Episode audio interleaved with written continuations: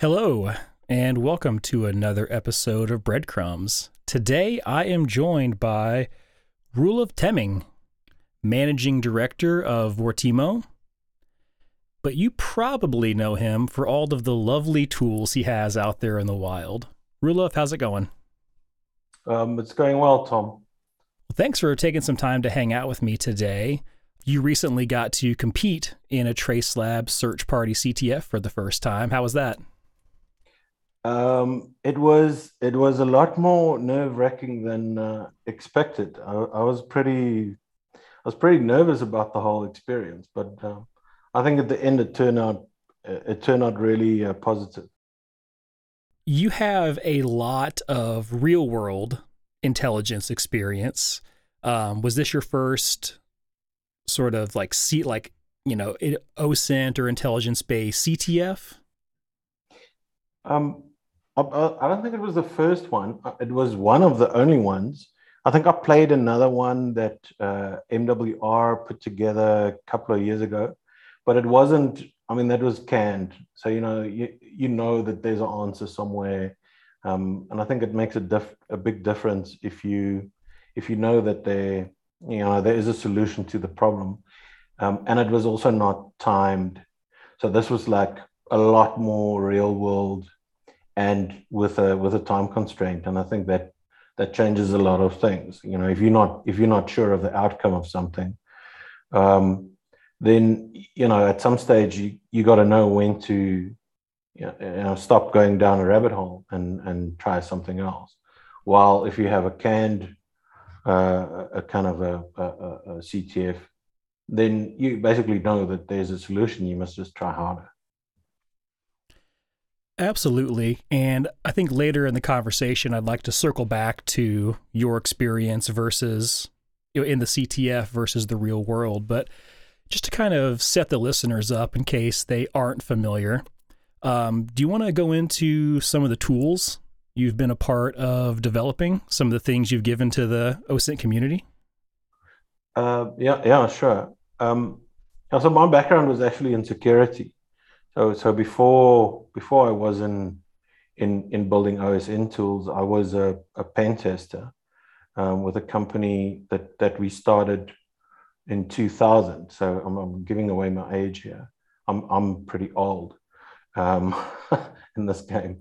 Um, and so 2000 we started a company that did pen testing called SensePost, um, and you know that was great. We did it for seven years, and then um, I decided uh, I want I want to really build some software, um, and and basically the first software that that I built was a that that I, I started a company called Paterva, um, and Paterva had uh, uh, basically one product called uh, Maltego, um, and so in 2008, um, Maltego was kind of born um, I, I, mean, if you're interested, I can tell you how we kind of got to it.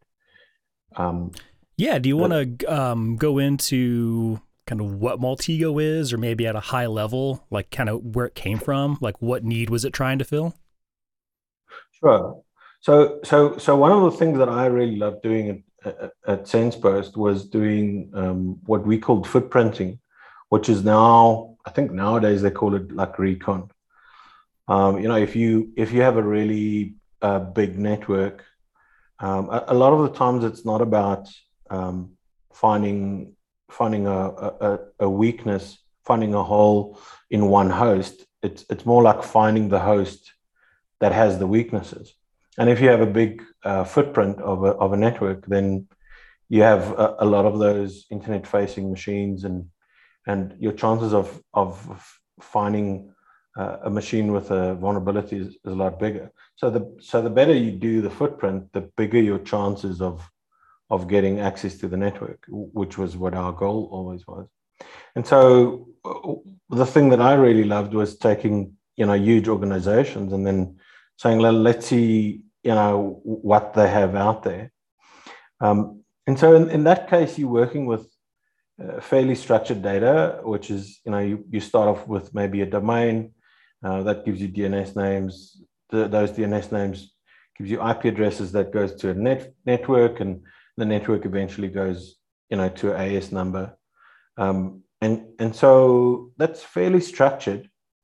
But then I kind of started thinking, but you know, uh, domains also has whois information, and back in the days, you know, those whois information contained email addresses and phone numbers. Um, but IP addresses also has whois information. Um, and you know, a person has a phone number and an email address too. And so you start building this this kind of a a mind map of how things can possibly link to each other um, with with like types and uh, and ways that you can go from one thing to the other thing.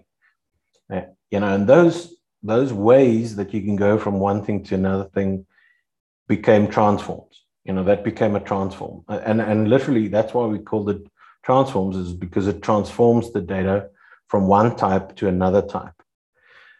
Um, and so, you know, really quickly, uh, that that got very useful um, to be able to do those things and to see those patterns.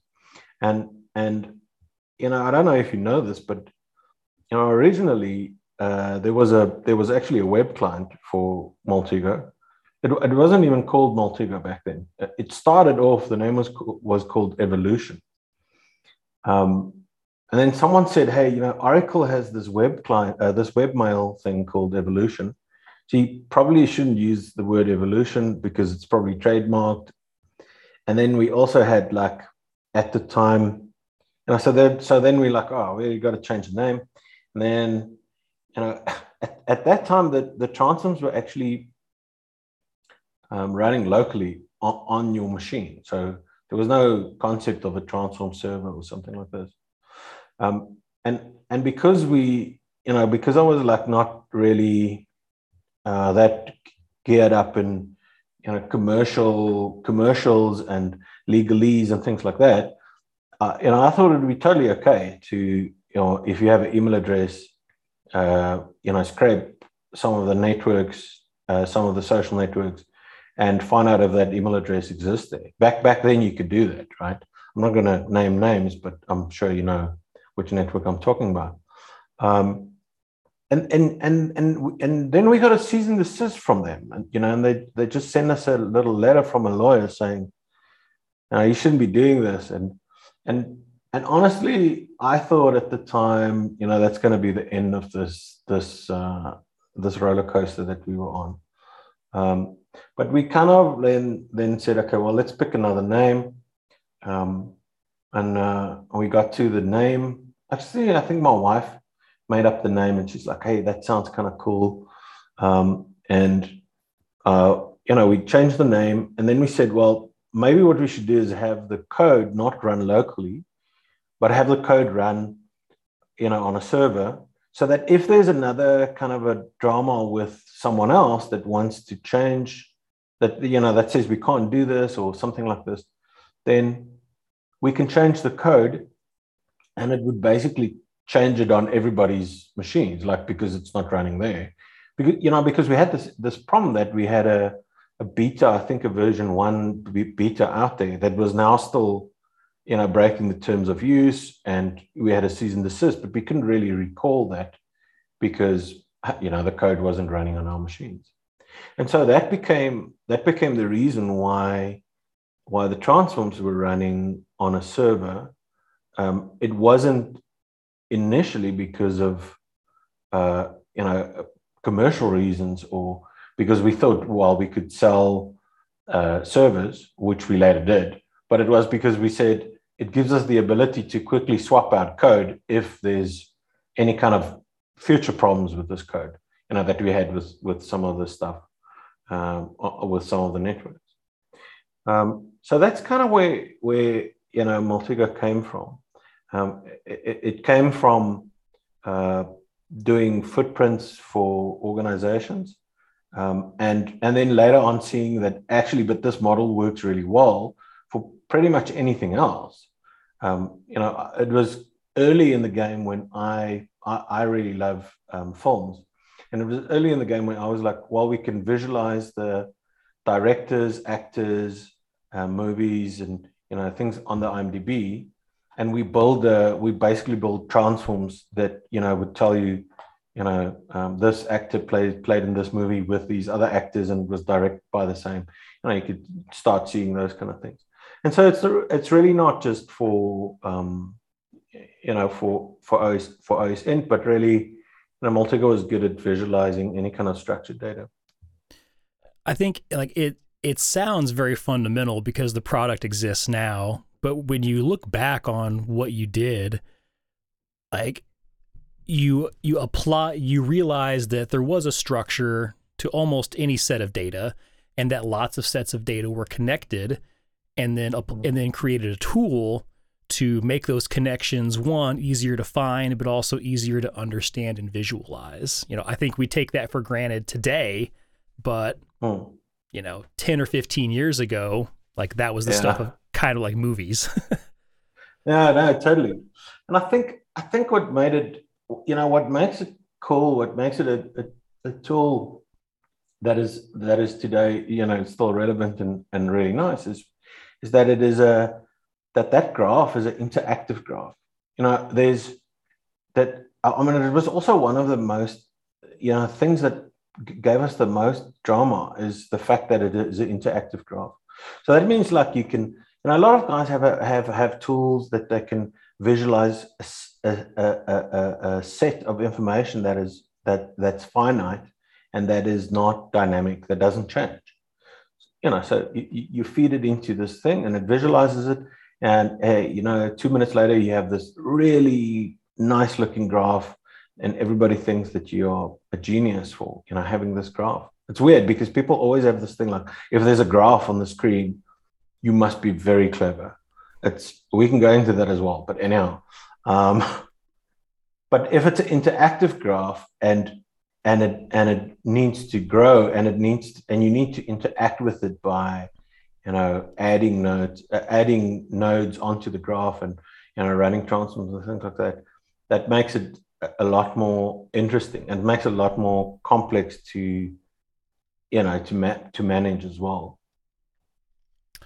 Yeah, and at the at the beginning of this part of the conversation, you you hit on something that I think is actually fundamental to an OSINT investigation that I, would like to to drive home for especially maybe some of our newer listeners.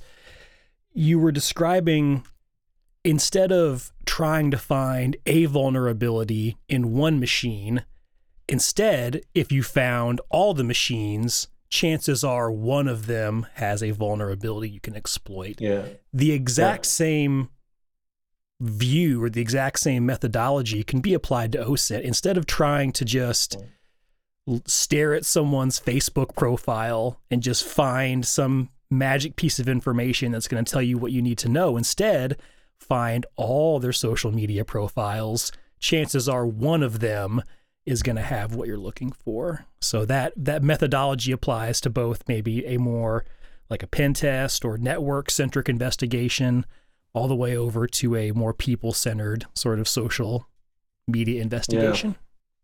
Yeah. yeah, for sure. I think look, I think there's a lot of um, having worked in both in both kind of industries that in pen testing and OSINT, you know, depending on what you do in OSINT, it's you know, and depending what you do in security, but you know, but there's a there's a big overlap in terms of the thinking between the two industries or not industries maybe to, to you know very specific things.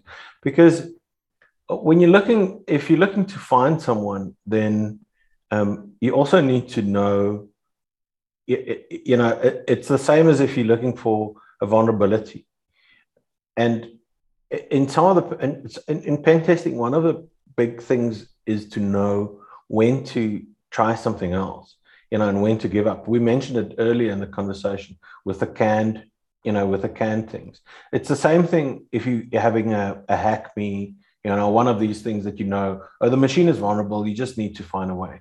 But if in the real world it doesn't work like that, in the real world, you, you might not find a vulnerability on a machine. And and you have to make another plan and you need to find another way. And it's the same thing when you when you, you know, trying to um, find people you know if it's if it's not working you got to know when to give up and try something else And if there's a time constraint on that, even more so, right? Even more so, do you need to know? Okay, well, this is not working. I need to I need to try something else. Um, so I think there's a big uh, uh, overlap in the mindset between the two. Whenever I see maybe new people come into the OSINT community or come into our OSINT community, um, I always try to steer them away from tools. Tools are very dangerous um, in the hands of, of of new people, not necessarily for what they would do with them, but for the the sort of later dependence I feel it will create. So I'm a huge advocate of you know learn to do it the hard way, learn to do it the manual way, oh. because so much of of OSINT, especially people OSINT, can be done manually. If you have a web browser you can do a ton of people OSINT and then later find tools that will automate what you would have to do manually. Um, so I'm I'm generally speaking uh, anti-tool, but Maltego I feel is something different, something special. It's not just automating something you can do manually. It's actually helping you do something you probably couldn't do with a pen and paper or with a you know with a word document or you know with a whiteboard. Um do you want to go into maybe the the space that Maltego fills? Or maybe a better way of asking it would be you know what is Maltego good at? And then hmm. on the flip side what is Maltego not good at? Like when when yeah. when when would people want to use it? But also when would they maybe not want to use it yeah, so the, I mean, I think that's a great that's a great question. Um, now, as a start, I'm going to tell you that I'm I'm maybe pro tool because I've created many many tools. You know, so and and and I'll so I'll first want to talk about that part. And, and I and I think I think as a start, I want to say I think you're right. You know, you need to um, you need to understand what it is that you're doing before you can automate it, right? We used to, in the Maltego training, I did like tons and tons of Maltego training. Um, and we used to always tell people, f- show them first how to do it by hand, and then say, okay, well, now let me show you how to do it within the tool so that you understand like when stuff goes wrong, why did it go wrong? You know, is it is it the software? Is it because it's a special case? Is it because you know, there's something wrong with your network. You know, what's Why is it not working the way that you thought it's going to work? Um, and for that, you need to know how to do it manually. So, as a start, I would put that down as absolutely. You need to understand. You need to understand exactly what it is that you're doing before you automate it. Right now, having said that, uh, you know, there's a lot of people that say don't rely on tools. But the, the fact is that we do rely on tools all the time. I mean, you're using a browser. I mean, a browser is a tool, right? It is. It's a tool. You're not. You're not paging through, you know, paper there. so, and then when you Google something, I mean, Google is a tool. Google, it, Google itself is like this huge thing that that you know you can go through a lot of data with. And then people say, "Oh, but that those are not tools." Well, they are tools. So, I mean, you're relying on tools as a start, you're already relying on tools. It just depends on when you rely on these tools and what kind of tools they are, right? So I think if you do something um, over and over, so like let's say you enumerating uh, things, right? You know, you like, I've got an alias and I need to look this alias up on like, you know, 50 different uh, uh, providers well, you could do it by hand, right? But if we understand how to do it and we can automate it, then by all means, automate it. And if you need to, for instance, go through lots and lots of pages, if you're searching dumps, well, yes, you can download the dump, you can index the dump, and then you can write an elastic query to search through the dumps. But you know what? There's people that do that for you. And so using a tool or API call to that is I think it's worth it. I mean, it literally to do it by hand is not going to work. Or when you have to do things that that like let's say you've got to visualize complex relationships, right? I mean, that's where something like Maltego is useful because you can't You can't draw those things by hand. You'd be there the whole day, right? And I think when you start looking at those things and you say, what is the thing that is common between those things and and and things that I can that I that I can understand why when I can automate and when not to automate. You kind of got to ask yourself, um, can you describe the process on paper absolutely perfectly? And if you can, if you can write an algorithm for it and it works all the time, then hey, maybe you can you can uh, maybe you can automate that, right? But if it's something that you can't write down and be like, this is what you need to do, and, and there's a computer that can do it, then you can't automate it. So let me give you an example again, right? If if I'm saying, well, you got to search through dumps, well, that's pretty easy. Like I can write on paper, take all the dumps, put it in an index, and write a query for every index or you know one in one you know search through this one index and when you find it show me the data around the, the term that i put in there. And I said, that's not that's not something complex. That's something that we can automate. But if it's something like okay go through all of these facebook posts and tell me which of them are made by family members. I mean that's not something that you can that you can write down on a on a piece of paper. Then a computer can't do that right? So if you can understand really what it is and you're confident that you can write it in a way on a piece of paper that has five steps or seven steps and it's always the same and it always works, and then by all means, you know, use a tool to do it. But if it's not that, then you know, then you need to eyeball it. Then you need to look at it and understand the context and need to understand the meaning of the things that you are looking at. And I think that's where people kind of um, fail at this.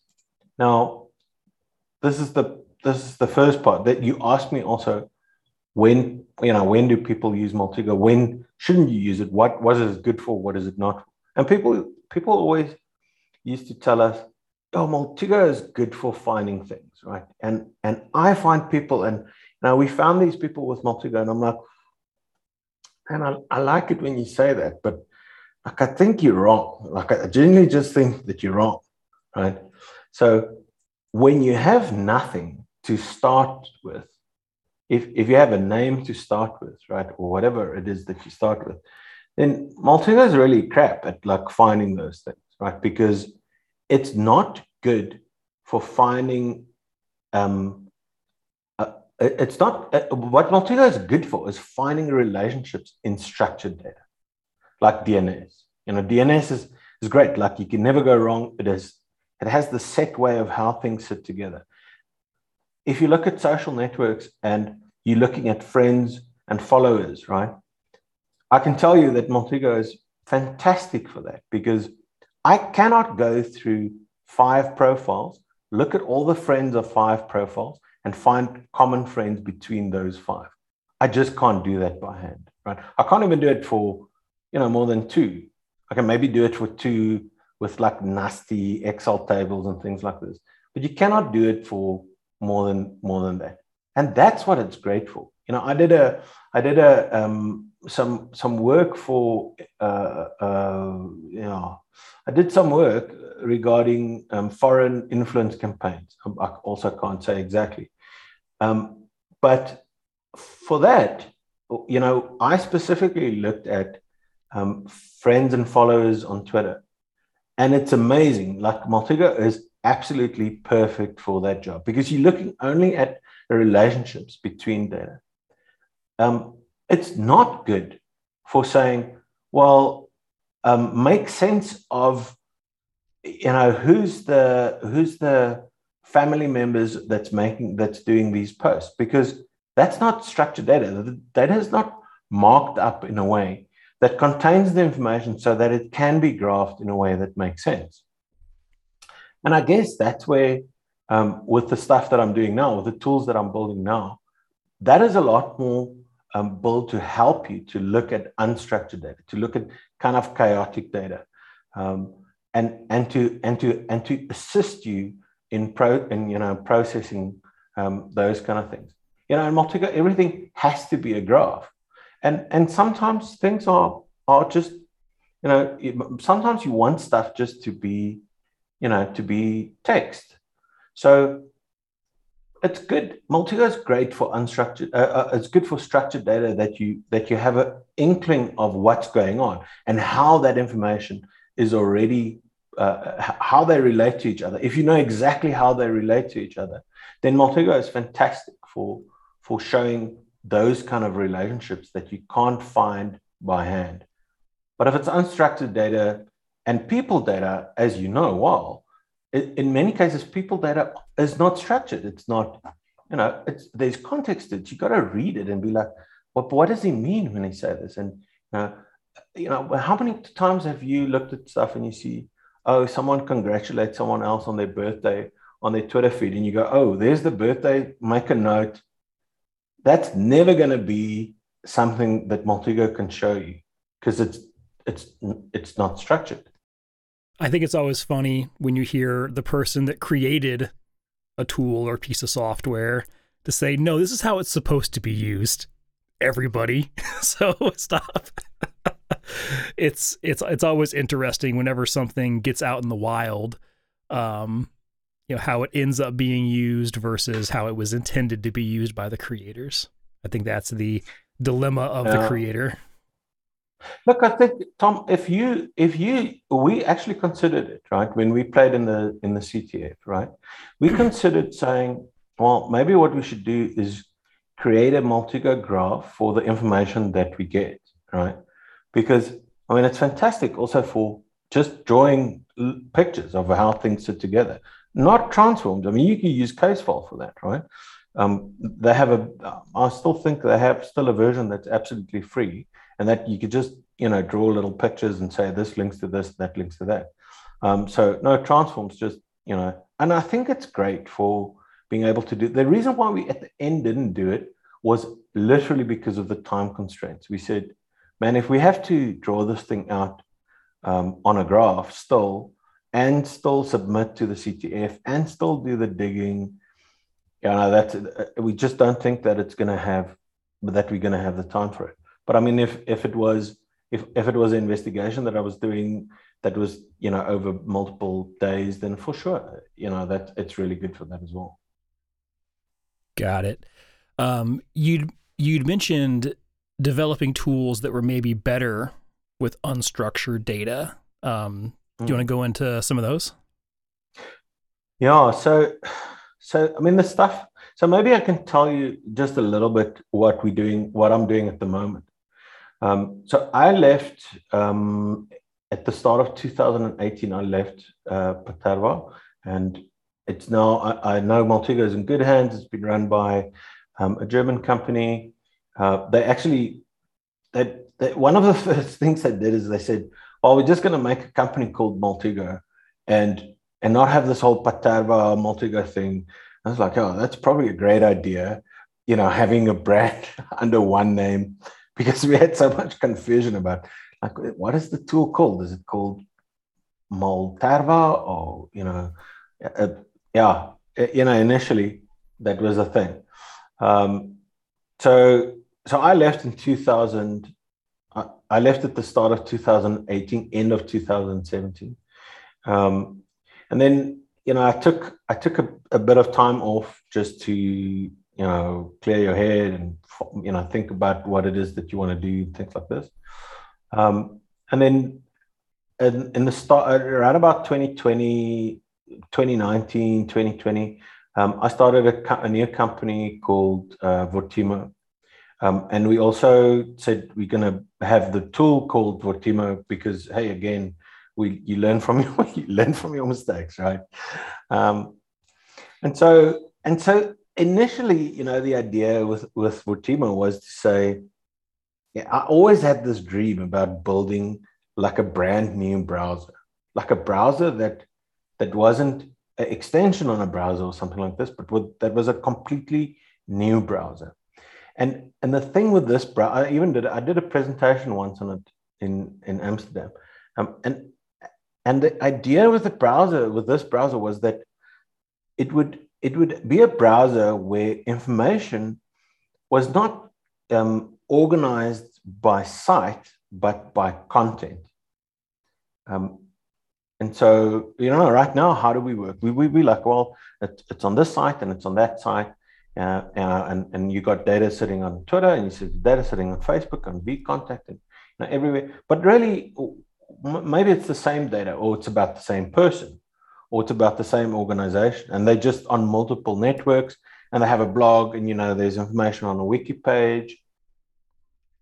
But really what we want to do is we want to change the thinking so that it's not uh, centric it's not siloed as websites but that it's organized by a person so that you can literally kind of say okay here's a person's name or a concept or a or you know a, a subject or a, a, any of these objects that we have and say, well, tell me everything that you know about this thing and organize the data in a different way than what we that than what we have it today. And because the data is organized by the people that have the websites. So think about it. Twitter, Facebook, all of those people, they present you that data in a way that they determine for you to consume that data. But that might not be the way that you want to consume it. And you can't really change that, right? You can't change how you consume that thing. So my idea was to say, well, maybe we want to consume it in different ways. And we want to consume it as a start where, you know, there's matchups between all of the, you know, mashup between all of the data that that's on these different places. And so I had all sorts of like these really crazy ideas about how that can work and things like this. But what became really clear really quickly was that you need all of the information to be able to do that. Like, so you need to be like a Google or a Microsoft or you know, someone like that that has all of that information and then can say, well, let me let me show you this thing based on the organization. And so you know that that's that's never going to work, like unless unless they do it. Um, so I said, well, maybe what we need to be looking at is a subset of that information, and that subset ended up being things that you browse to. You know, so, so let's just look at the sites that you've been to because that's a, a set of data that we can manage. That's not like the entire internet, right? And so the first thing was to find a way to capture that data. Um, and, and, you know, there's that saying, I love the saying, right? Um, they call it the developer's credo, which is like, uh, we do things not because they're easy, uh, but because we thought they would be easy. Um, and that was literally what it was. Like we thought, like, okay, so you capture all these pages, like, you know, you get the text from there, you get the images from there, and then, hey, that's okay. And it ended up being like really difficult to do that, um, to do that reliably. Um, it was, I actually did a talk at Layer 8 about, uh, last year I did a talk at Layer 8 at exactly how difficult it is to do that reliably and all the time and blah blah blah. Uh, it's it's it's not even that exciting, but it's just really really really difficult, right? And so once we got the once we got the the pages, you know, then you could do all sorts of funky things like you know pause the information for um, for for different objects, um, and we you know we thought that it's really important that that recovering the pages that you've had, um, it should be you, you should be able to recover the pages, right?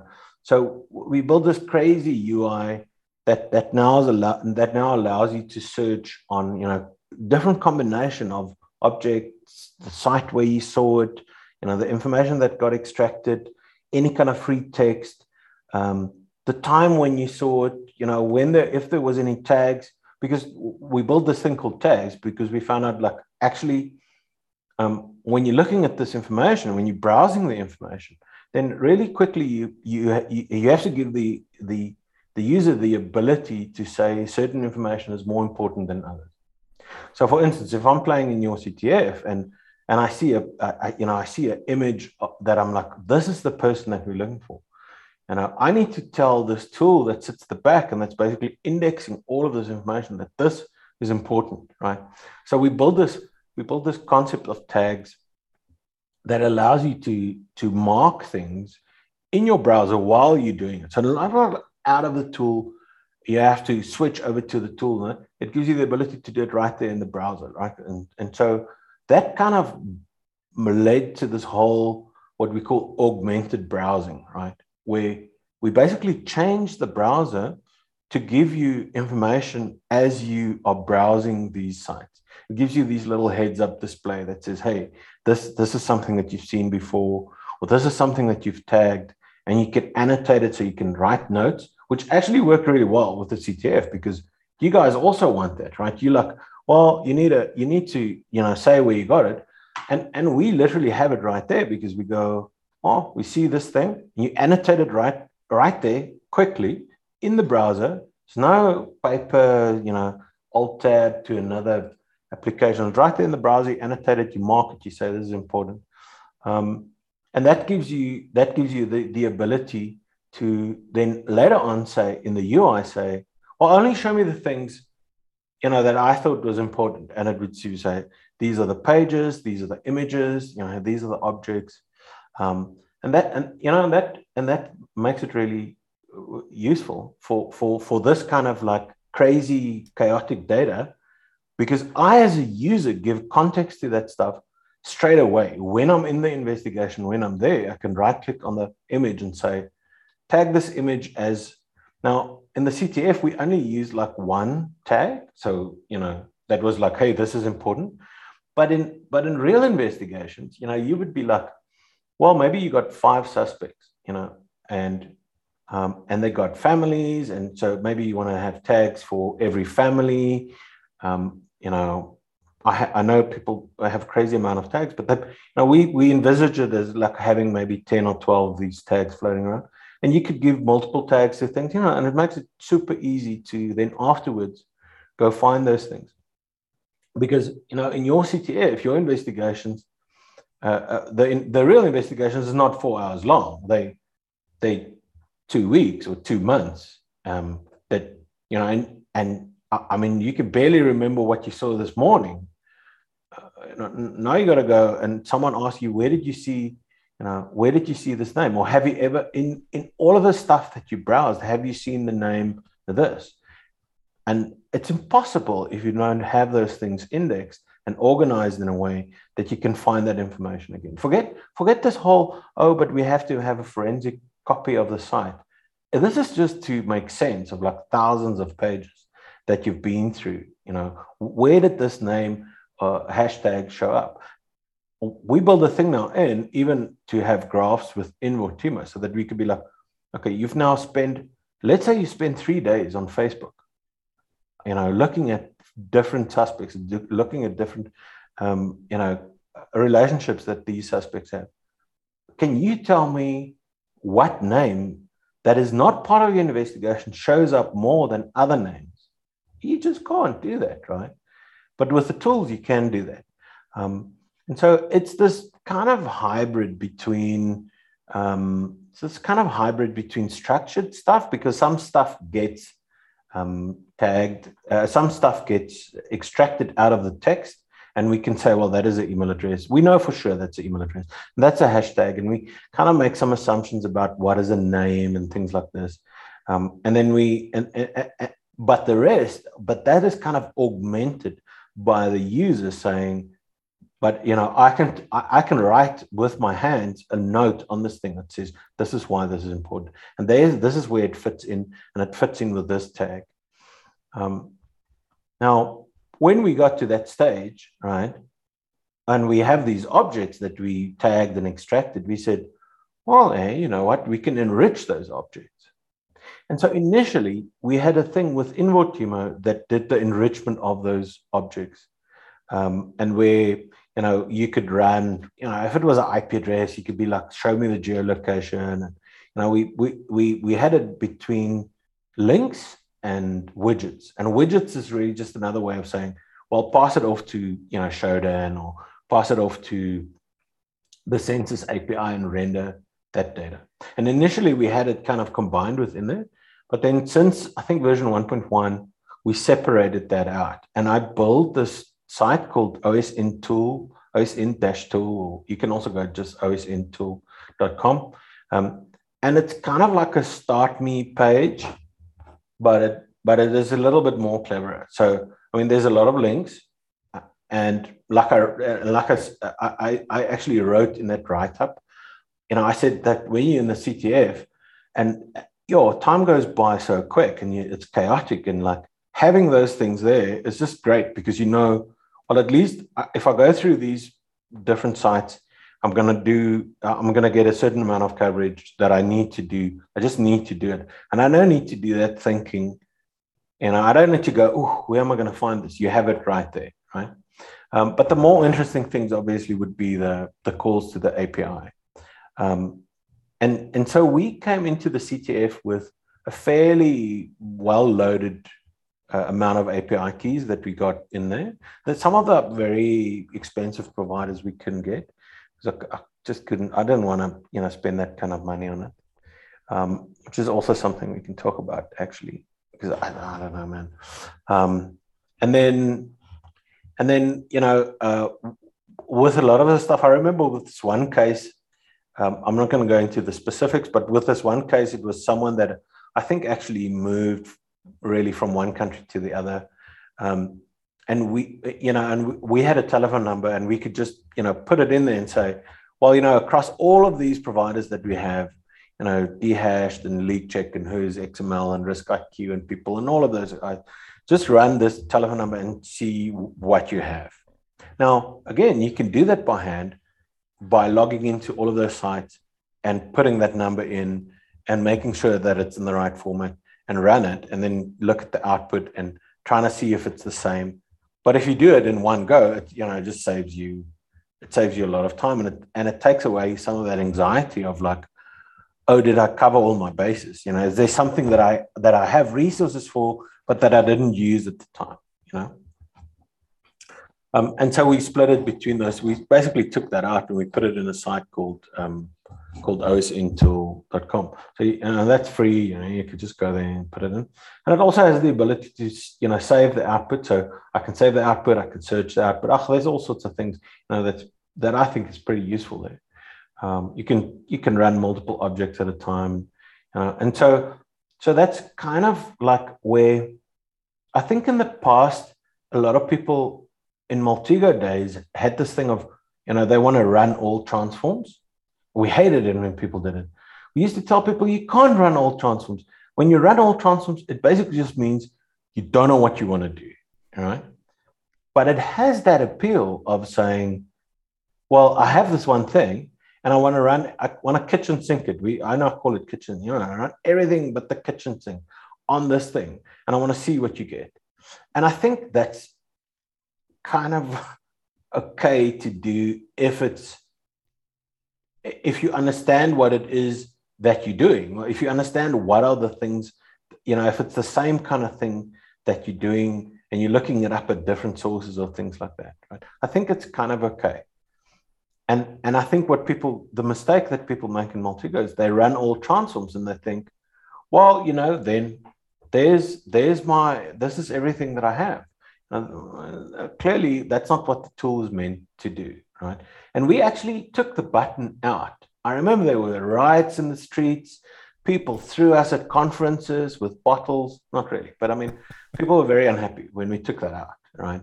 Um, and, we, and we put it back in because you know people wanted to run all transforms. Now, in OSINT tool, you can run all transforms. You just don't get it as a graph. You get it as you know as text. And and uh, and that was the idea that you could do with that. Up up in ranting, I know. It was it was really insightful to hear the you know the the inception um, of Vortimo and then sort of where it is today. I think that I think the term you used was perfect and is probably worth expanding on a little bit. You mentioned augmented browsing. And hmm. I, I see I see Vortimo filling a similar gap that Maltego filled. And what I mean by that is, you know, Maltego was doing a job that human beings couldn't reasonably do. Um, you know, they, there's there's no way they could graph out all of that information. I like Vortimo because it it leverages the fact that human beings are pretty good at noticing things and assigning value to things within their own personal or mental framework, human beings are terrible at recalling things. oh yeah, yeah, dude. I don't know. Yeah, absolutely. That's exactly you. You you you absolutely. I mean, I, I can I can package that as marketing slogan. You know, um, uh, it's you, you're right. Um, the the one thing that we also found was that you want to do it in the browser because by the time you know, I don't know, my attention span is really short. Like if I have to alt tab onto something else, then go find it and then go write a little note about it and then come back, I've lost that train of thought that I had. And so we wanted to make it like super easy to quickly see things. Like, and, and I don't know if you looked at it. I mean, it highlights things, you know, that that was tagged before. So you can go through a page, literally scroll down the page and just look for red highlight and be like, oh, the name was mentioned there, you know, and that hashtag was mentioned there, and this telephone number was mentioned there. So it gives you, it basically gives you that ability to really quickly find the parts of the pages that are interesting to you. And I mean, even having said that right now, you know, it goes against, oh, you got to really look at everything because you're going to miss stuff if you don't do that. So, you know, maybe it's good and maybe it's bad because it makes you kind of lazy in that way to really look through it. But uh, uh, you know, it is maybe a crutch. Uh, it maybe it maybe gives you the ability to to scan through a lot of data and and and get the stuff that you that, you know where the good information is going to sit. So all this talk about tools was really setting us up for the next part of the conversation, um, as it so often does. But um, I'm I'm really curious to hear your thoughts on CTFs versus real life. And I mean, we, we, could, we could talk either like, say, like, you know, hack the box versus actual pen testing. We could talk, you know, and a search party CTF versus actual maybe missing persons investigation. Um, I'm, I'm really fascinated to hear your thoughts because I think that there's a ton of value in CTFs. It's a great place to practice, to learn new skills. Um, you know, just to get exposed to the the the knowledge base that you might need to succeed, you know, in the in their real life counterparts, but they're obviously not real. You know, if it's a hack the mm-hmm. box, there is an exploit. You just have to find it. Um, mm-hmm. If it's a search party CTF, it's obviously timed. You know, real investigations don't have a four hour time limit. Um, yeah. and and you know there's a number of other components that go into a quote unquote real or a you know a law enforcement investigation. Um, so I'm just curious to hear your thoughts on CTF versus real life. Yeah, look, I mean, so as a start, Tom, what I would say is I think you guys are doing a really good job at gamifying this with the CTF that you have. And I don't really think you can make it a lot better. Like, I don't think there's this, oh, but they should have done this, you know. Um, and you know the point system i think it works and i, and I think and i think sometimes you know some teams uh, can argue that you know they it is you know this one particular thing that they submitted you know wasn't scored correctly or something. But i think over a over a you know we we at the end had something like 59 submissions i think 59 some yeah i think 59 submissions and i think now, over 59 submissions, it, it's going to even out somewhere, right? Um, so I think the scoring system is is okay. Um, in terms of w- w- how that compares to real world, um, I, th- I, I like the fact that you give real cases. That's fantastic because that changes things a lot to canned situations. Now, I suspect, uh, and I and maybe I, I, you probably won't won't tell, but I suspect you you your organization look at those cases beforehand and determine which of them are going to go somewhere and which of them are not going to go at all, right? So I'm pretty sure it's not the first time that you look at those is on on the day that you release it, right? Um, and so, and then, then, then of course, you got to think, uh, that's what I thought. I, I thought, well, um, you know, it is then maybe to a certain amount. I wouldn't say it's canned, but at least we know that the organizers are not going to pick six cases where you can find nothing on, right?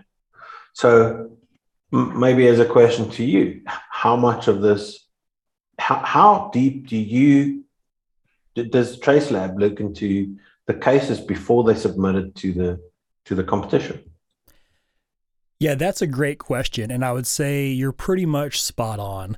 Um, obviously, the Trace Labs model works really well on individuals that have a large social media footprint. Um, it works great for people that maybe disappeared themselves, like you know maybe teenage runaways, for example.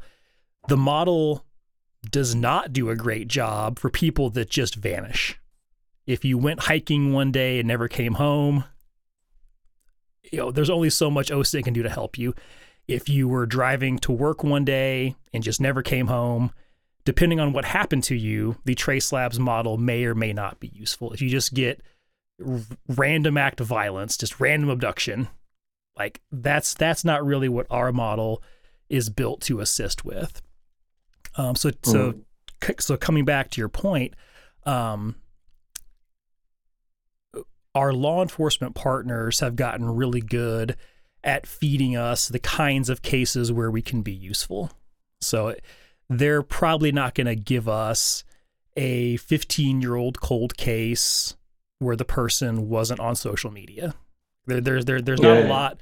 There's not a lot we can do in four hours to assist with that investigation. So typically, law enforcement is giving us cases they know we can help with, and then and then we will have a a look at them ahead of the CTF and just make sure it's not going to be, to your point, six people with no Facebook accounts and okay, well, that was a fun CTF. Yeah.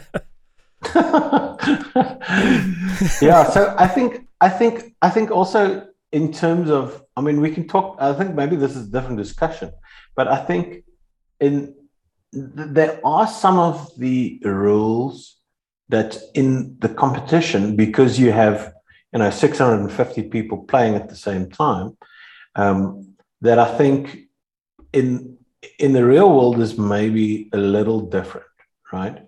Um, and depending on depending on what it is that you're doing, and depending on who you're working with, you know, you guys are working with the, with law enforcement, um, and so they have very specific rules that says what you can and what you can't do. I mean, those rules are not. If you in a private intelligence firm, those are not the same kind of rules that apply to them. You know, they they might say, well, this password reset business, we don't, we don't really care. That's fine, you know. Um, uh, I've worked with with many private uh, investigators that are totally okay with doing that, right? Um, and if they see a password in a dump, you know, they might ask the parents if it's if it's like you know if it's a minor, they might ask the parents if they can try it. Uh, uh, you know, in the real world and see if that password still works. And they might not even ask, right? Um, so I, I, understand. I totally understand the reasons why you have those rules. You have rules that says you can't interact with, um, you know, with any of the people. Obviously, that makes a, a ton of sense. Like I can understand why you do this, um, but again, in the real world, if this if this is if if you're pressing for time, you're getting a you get a lot of good information by interviewing people. Then it's not OSINT anymore. Like then it's not like oh it's it's it, and I guess that's one of the things that really bugged me from the OS from this whole from the whole OSINT kind of industry is you know they have they have these they they put this stuff in these little containers that says this is what we can and what we can't do but in the real world the people that play in that game and that's in private intelligence firms. I don't care about those walls between those things. They they interview people, they find people, they do all of those things, right? Um, and so I, I think that change that that is one of the things that make that that that is the, you know for me a big difference between the competition and the real world. You know, it's it's uh, it's not so kind of um, regulated. Let's put it that way. Correct. Yeah, and we are absolutely running these CTFs on what I guess you would call safe mode. um, yeah. and, and and you and you hit on all the reasons why, um, because we have 650 anonymous people, um, you know, trying to keep their behavior as consistent and as safe as possible. But in the real world, yeah. um, I'll just I'll just try to speak to maybe the United States. If you're a private investigator and parents come to you to find their missing child they're going to probably give you access to their social media accounts. They're going to, if you find their passwords, they're probably going to want to get in there. They're going to give you information that you would never find online about their child's behavior and their mindset. Um, you know, password resets are not illegal. We just don't like them because who knows where yeah. they're going to lead. Um, there are so many like legitimate OSINT techniques or even legitimate investigative techniques so that you're not going to find in our CTF. But I think that that's a really good point that there's so much more to, and this kind of goes back to the question of CTF versus real life. We're only showing you like a slice of intelligence work or a slice of investigative work. There's so much more to the field of private intelligence, private investigation um, that we're unable to show you. So I think that's a really good call out to anybody. Like, there's so much more to in, to intelligence than trace labs. For sure, but I mean, but but but I think you guys do a really good job of of saying, like I said, to make this accessible for people that's never done any of this. You know, um, we, you know, we had people in our team that never done this these kind of things, you know, we, we kind of try to, you know, give them a little bit of, you know, training, put it that way, as to what to look for and things like this. But it makes it, it, it, it makes it um, accessible to, to anyone with a browser, you know. And if you look at the, if you look at the competition, I can tell you honestly that the tooling for the competition itself was I mean, it was okay. Uh, uh, you know, I'll be a bad salesperson if I say the tools didn't do anything for me in the competition. But uh, it's it's not as important in the competition as it is in the real world. And so maybe that's another that's another um, difference between you know the real world and and and in the competition because you guys make it so that you can find these things with the browser and you don't need heavy tooling to do it. Um, and it helped us here and there, but not as much. Again, like I said, you know, if you have a two week investigation, then Vortimo is really nice because you can go back, you know, to what you did a week ago. In four hours, you're going to single thread on one person or maybe two cases, and it helped, but it doesn't help as much as it helped in the reward.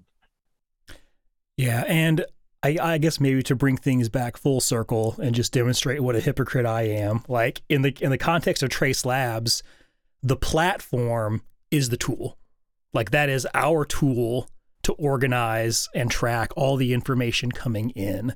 And without that tool, what we're doing wouldn't be possible. Just in case anyone's ever been curious, every single flag that's submitted is going to be a line in a CSV file, you know, for lack of a better ex- ex- explanation. And it's going to have all the details of your submission. And it's it's that final dump that we're able to then go through and generate our reports for law enforcement. So for so in the context of a trace lab CTF, the platform you're interacting with really is the most valuable tool. Roelof, thank you for your time. Uh, what the listeners don't know is that this is probably the first of several conversations we're going to be having. I, I don't even feel like we scratched the surface of what we, you know, could talk about. I think we had a great conversation. Uh, we got to talk tools. We got to talk CTF versus real life. Um, thank you for taking time out of your day for this first episode that I doubt will be the last episode. Is there anything you want to plug? Where people can find you online, things you want to get out there? Uh, Tom, yeah, thanks for the opportunity. It's actually really great. Um, and I know we, we spoke a lot uh, afterwards. Uh, so I think it's I, I think you're going to have a good time editing everything up. But um, yeah, look, we uh, we are on Twitter at uh, Tech.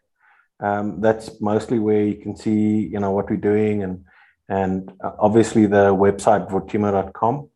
Uh, if you wanna if you wanna see if you wanna download the tool, play with it, um, and see what it's about, then you know you can you can go there.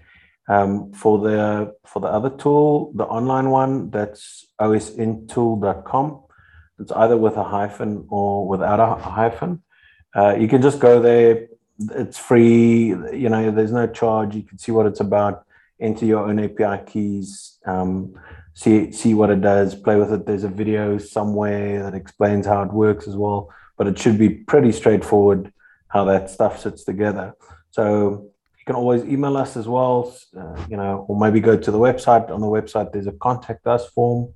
Um, we are pretty okay with replying to those kind of things. So um, if you're interested in taking a look at the tech, uh, um, that's that's where you can find it, and you can also interact and send us and send us email there. Awesome. Well, I look forward to our next conversation. Uh, thanks, Tom. Yeah, let's see when we when we're going to do that again. This has been another episode of Breadcrumbs. If you'd like to learn more, you can find us online at tracelabs.org, on Twitter at tracelabs. But if you really want to find us, just follow the breadcrumbs.